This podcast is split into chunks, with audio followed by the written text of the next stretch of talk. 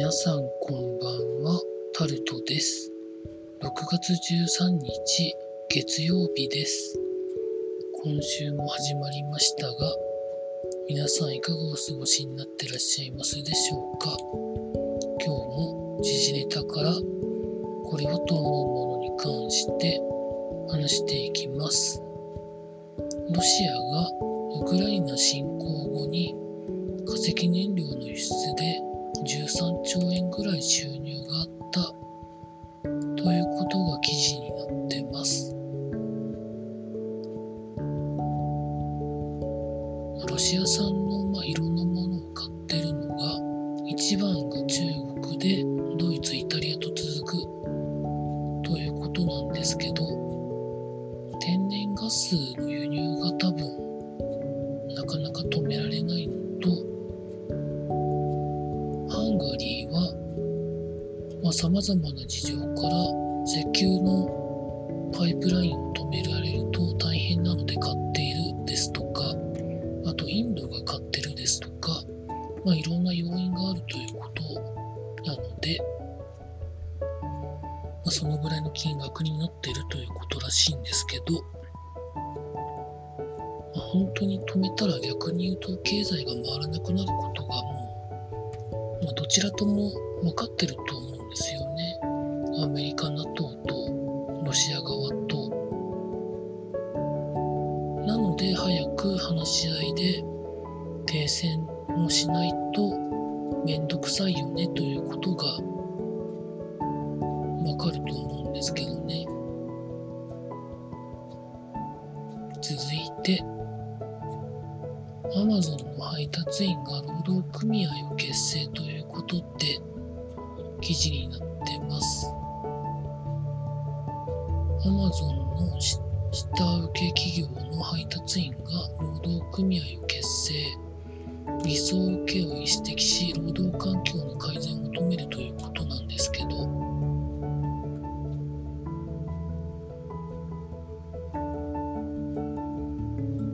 理想請負と指摘している点に関しては、個人ドライバーは個人事業主として働くため、労働基準法の範疇に入らないで長時間労働などが常態化しているということで、その改善を求めてということだとは思うんですけど、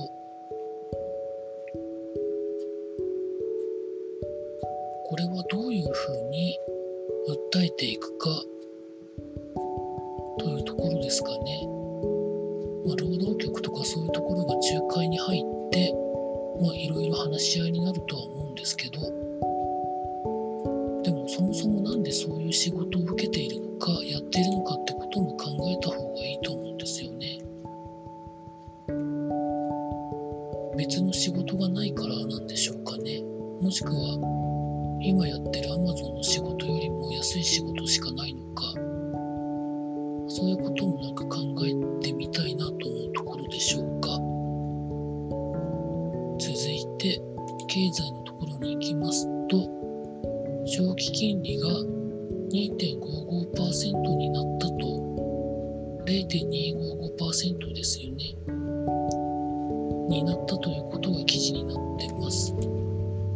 長期金利が 0.25% を超える意味というのはどういうところなのかというと、記事の中では住宅ローンの金利に跳ね返ってくるみたいな話ですとか、その他いろいろ書かれてあるわけですけど、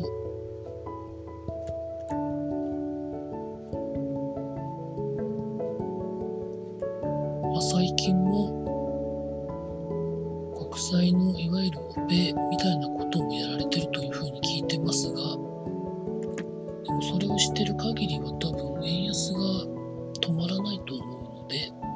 もちろん日米や他の国と地域との金利差も相まってということで、円安が止まらないことになってくるので、そのあたりはどう考えるんでしょうか。物価上昇もしてきて、確かに他の国よりは物価上昇緩いですけど、それでもしんどいという人たちが出てきている中で言うと、どんなもんなんでしょうかね。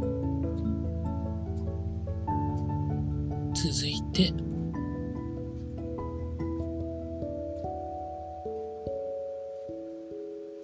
これは見出しだけですけど、特許をめぐりアディダスがナイキを提訴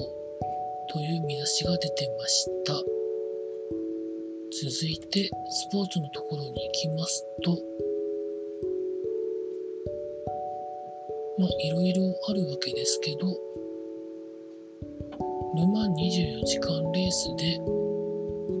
トヨタが5勝目ということで記事になってました。他、大谷選手の話とかサッカー日本代表の話ですとか上がってますけど、